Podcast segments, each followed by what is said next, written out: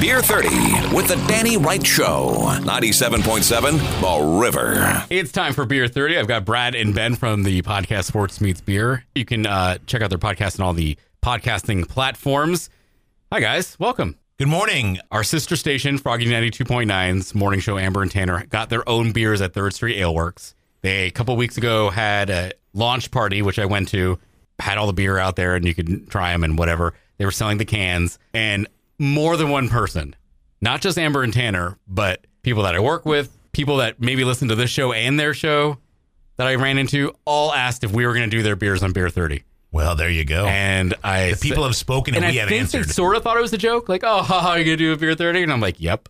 yeah. And they tried to they tried to spin this each can or a beer rather on where they're from, kind of their personality. So Amber's is a peach hazy IPA because she's from Georgia, and then Tanner's from Seattle, so it's like a coffee. They're both hazy IPAs. I guess we'll go one at a time. Clearly, I uh, would have gone on a limb, guys. yeah. So Yeah. They are definitely breaking barriers That's with this right. new uh, style. So, here is Amber's really good, actually.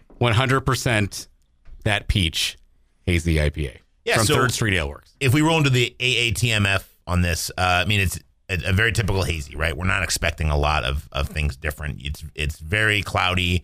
Um, you know, there's a little, not quite the head retention that I'd expect, but yeah, the aroma on this thing, smells like peach. yeah, I mean, It does, it, yeah. smells like peach. Not the artificial peach ring. No. but you do get that No. sugar sweetness. Yep. Um, you know, if you if you cut a peach in half and you know smell that, you get a hints of that in this beer. So that's already a, a, a notch in her book. You know, any of these hazies, they're always really rich and there's not a lot of bitterness and there isn't a ton of balance in them. It's always very fruit forward.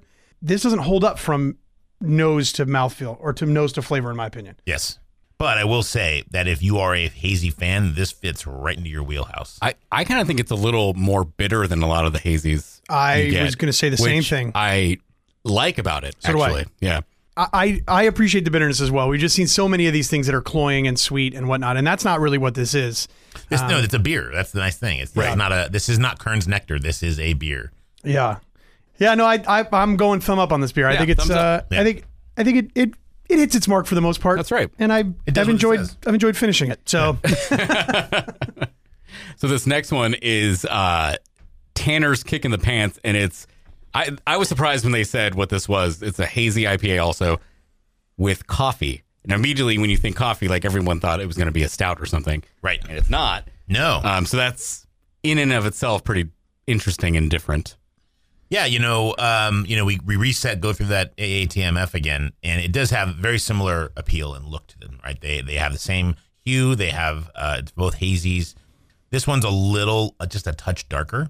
Yeah, to me, it's just I just get that coffee ground, especially like the damp, wet, just been brewed coffee grounds. Yeah, Mm. Um, the coffee smell initially is not as smooth. It, it has a bitterness to the aroma, and I had fear that it would transfer into the liquid. It's not bitter, as bitter as I thought it was going to be.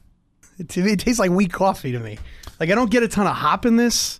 I think that coffee is very prevalent, and I don't. It's not totally off putting, right? I, I think it actually the nose and the f- initial taste here is is nice.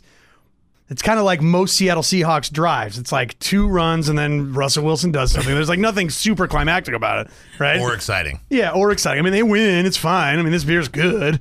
You know, it's the same idea. But I mean, Got alcohol in it, but, uh, but no, like it's very coffee, and there's just very minimal amount of hop in it, and then the coffee just lingers. I don't get much else the rest of the way. Yeah, I'm I'm, I'm sideway on this. I think maybe they accomplished what they were setting out to accomplish, but it's not something that I would have another one of. I, you know, I, I give Amber the heads up on this one, even though the tie dye can is disgusting. The beer's good, so I I think Amber whooped that booty. Just saying.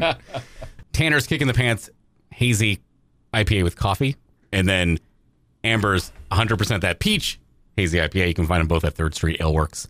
You can check out this review and others 977theriver.com. Click on Beer 30, and their podcast is Sports Meets Beer. Thanks for being here, guys. thank you.